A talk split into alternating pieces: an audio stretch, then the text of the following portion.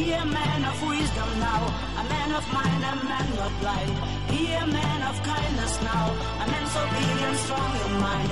He a man so humble now, a man of man now let it shine.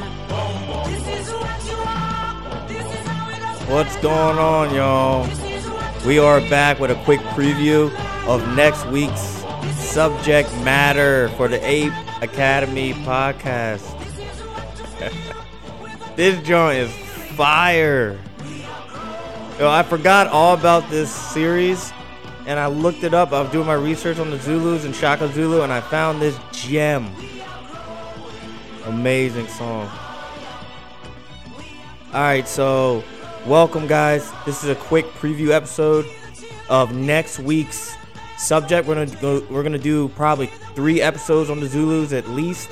Okay, so this is from the TV series Shaka Zulu.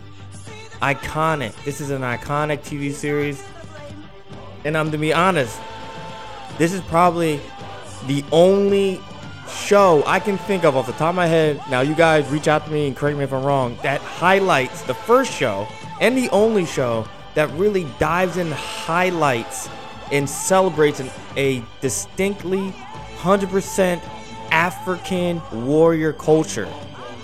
Mainstream. Celebrated an amazing warrior and statesman and king and leader that Shaka was. What a great freaking intro. I just wanted to introduce you guys to Shaka. Okay, and we're gonna keep going strong. I'm gonna read a quick quote for you guys, right? From a uh, great book that I'm starting. Okay, it's called The Zulus at War The History, Rise, and Fall of the Tribe That Washed Its Spears. All right, page 15 and I quote They went forth to conquer or to die. 50,000 well organized, determined savages giving no quarter, slaying men, women, children, and even domestic animals. Their hissing and hollow groans told their progress among the dead. A few moments laid hundreds on the ground. The clash of shields was the signal of triumph. They entered the town with the roar of the lion.